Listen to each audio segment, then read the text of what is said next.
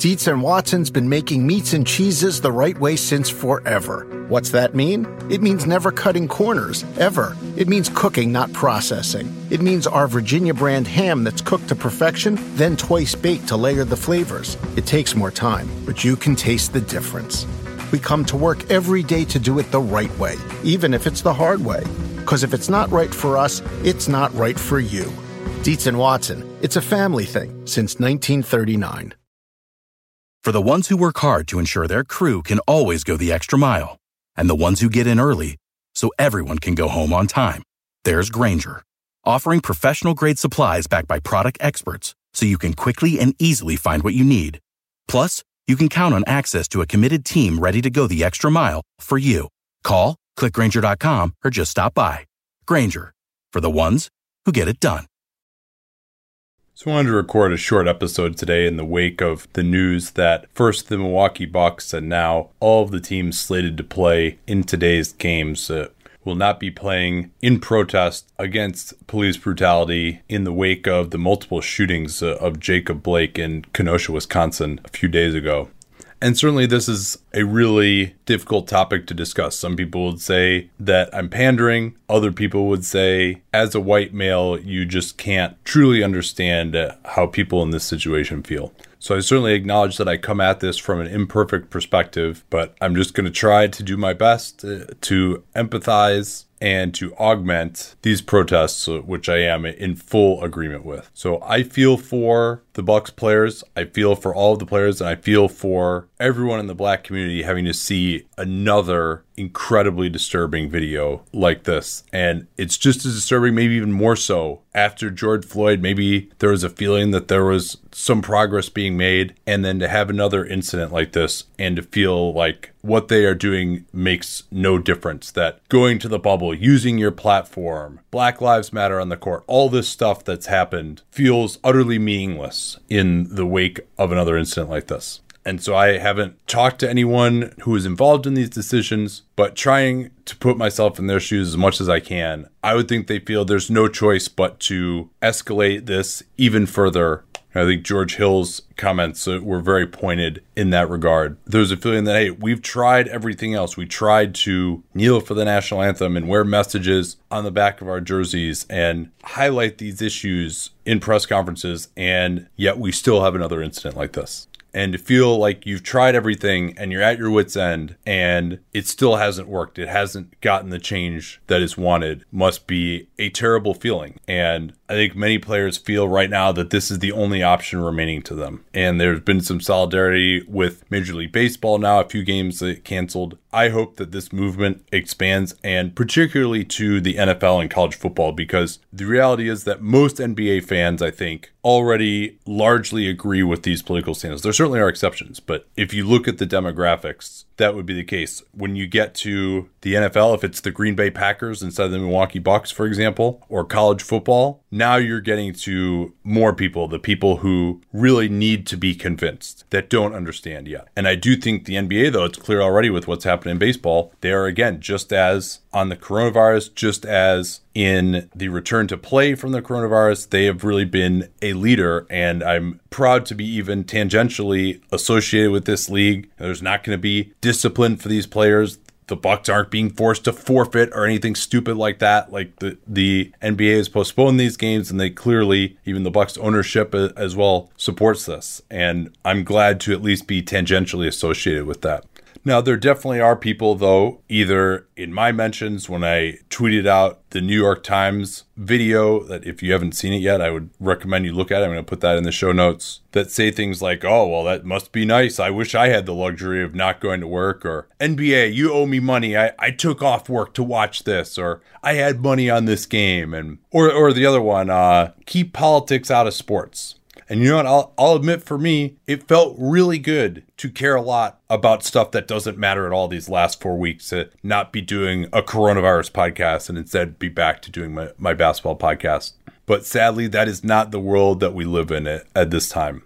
And for those of you who want politics out of sports, politics has always been in sports. You're happy to have politics in sports when it's the military or it's supporting the Gulf War in 1991 at the Super Bowl with an awesome rendition of the national anthem by Whitney Houston. You know, when it was stuff that you agreed with, you're happy to have politics in sports. But now, if you don't agree with it, all of a sudden you want politics out of sport. I don't really think that that is consistent. Another thing that you hear a lot about is well, where was the NBA on China? Like, oh, now you want to care about this stuff, but when it was your money in China, you didn't have anything to say. Um, I say this as someone who has been very critical of the NBA and its players on China. I thought that the shaming of Daryl Morey within the NBA community was itself shameful, and that everyone who is mad at Daryl Morey for messing up their money, they should look to the Chinese Communist Party instead for just being willing to cancel a contract with you because someone who happens to work in the league that you are in exercises free speech rights when they are doing something that's clearly wrong in Hong Kong and even worse uh, with what's going on with the Uyghurs. However, I've had a lot of conversations about these issues with people in the NBA and particularly with African Americans in the NBA. And I completely understand the position that, hey, we've got a lot of stuff to deal with here at home and that's my priority and it's not China. And yeah, guess what? Like if the NBA has done the wrong thing on China, and I I would actually submit by the way, and I did a whole podcast series on this that the NBA itself, while still probably shouldn't be working with the Chinese government, has done a better job than basically any other American corporation. Any other American corporation would have just fired Daryl Morey because they were worried about messing things up in China, you know, like Marriott did, for example. But this idea that being really concerned with racial injustice in your own country, in your own community, happening to people who look like you, who could be a relative of yours, when you have experienced this before you became famous, or sometimes even when you already were famous, that because they are willing to point that out, but not also point out injustice elsewhere in the world, that that somehow diminishes this cause is just ridiculous whataboutism. Yes, the NBA and its players need to be better on China. No, that does not mean that they have somehow surrendered the ability to protest against police brutality, which affects them much more directly. I also see a lot of people who are mad at these players uh, for not playing. And I would posit that maybe you should be mad at our society. Maybe you should be mad at what happened in Kenosha that is pushed the NBA and its players to this point. Maybe it's the problems in our society. That's what's depriving you of basketball. It's not the NBA and its players.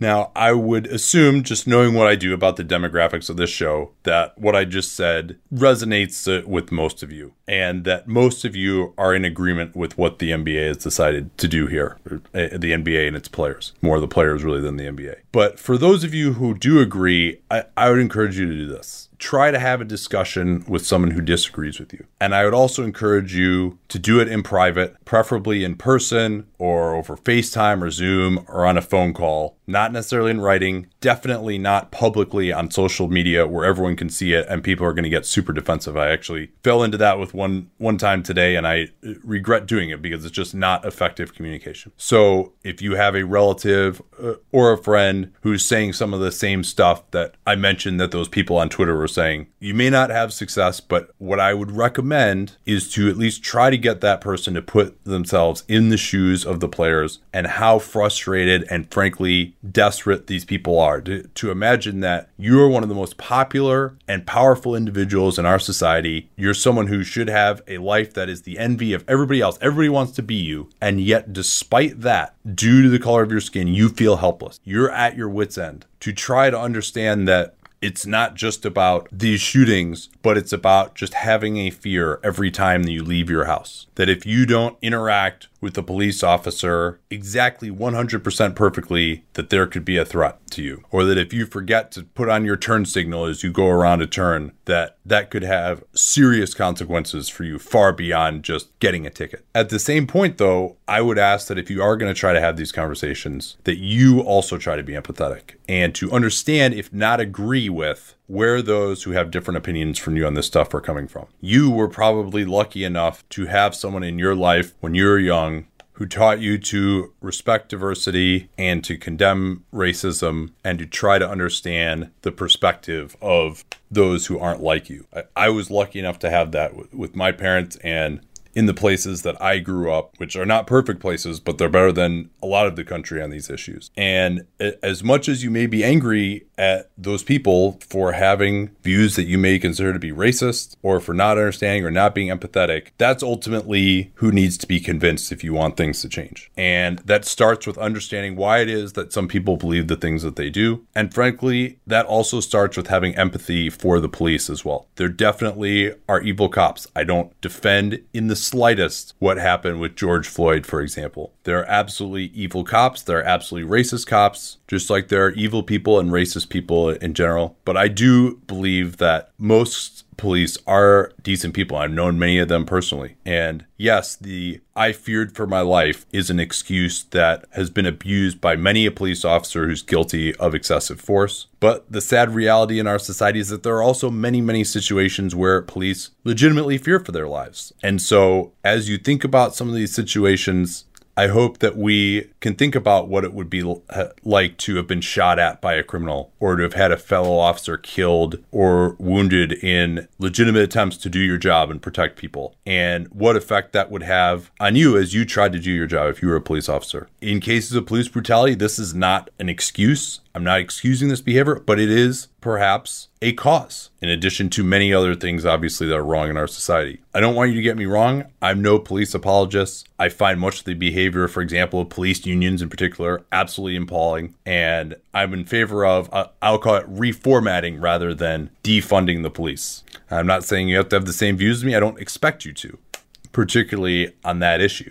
But I do think that any discussion of true reform to fix the problem of police brutality has to account for the reality that being a police officer in the US is far more dangerous than it needs to be police officers in the US, they need to be conscious of and are trained to be conscious of the fact that every person they come in contact with may be carrying a concealed firearm. And that brings me to one thing that I haven't heard discussed enough on this issue, and that's gun control. I don't think that that is the primary cause of these issues. I think that is clearly, uh, with respect to police brutality against the black community, the cause is 400 years of institutional racism. But the reason I'm focusing on that is just I haven't heard it discussed as much elsewhere a big reason why these situations occur. That there are just so many guns to the point where officers can always say, legitimately or illegitimately, I feared for my life. I feared the guy had a gun. Think of how many of these terrible events wouldn't have played out the way they did if guns weren't so readily available in our society. If the police didn't fear for their lives, they couldn't say that they feared for their lives. Do these incidents happen? Or what if the police didn't even need guns at all? So I think this is an important issue that I thought should be highlighted. Again, acknowledging that it's not the main issue in this particular crisis, and certainly the focus should be more on racism, but others have spoken of that very eloquently. And so I, I thought I would at least highlight this, which I thought wasn't getting as much attention. And with that, I'm not going to speculate about when the NBA is coming back or what's going to happen. I want to respect the player's decision to put the focus on where they want it to be right now, which is on the problems of racial injustice and police brutality in this country. And we'll be back at some point in the future and talk to y'all then.